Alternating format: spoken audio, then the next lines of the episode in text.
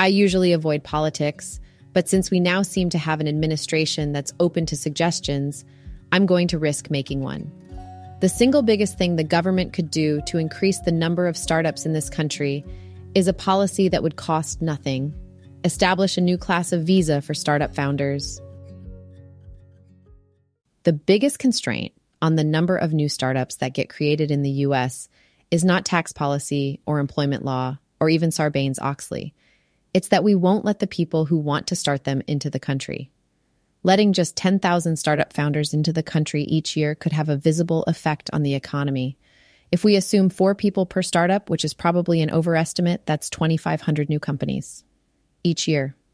They wouldn't all grow as big as Google, but out of 2,500, some would come close.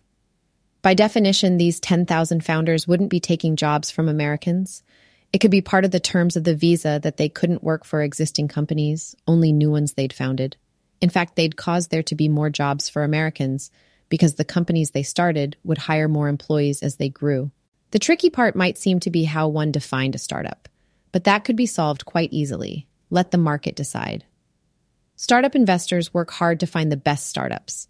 The government could not do better than to piggyback on their expertise and use investment by recognized startup investors as the test of whether a company was a real startup. How would the government decide who's a startup investor? The same way they decide what counts as a university for student visas, we'll establish our own accreditation procedure. We know who one another are.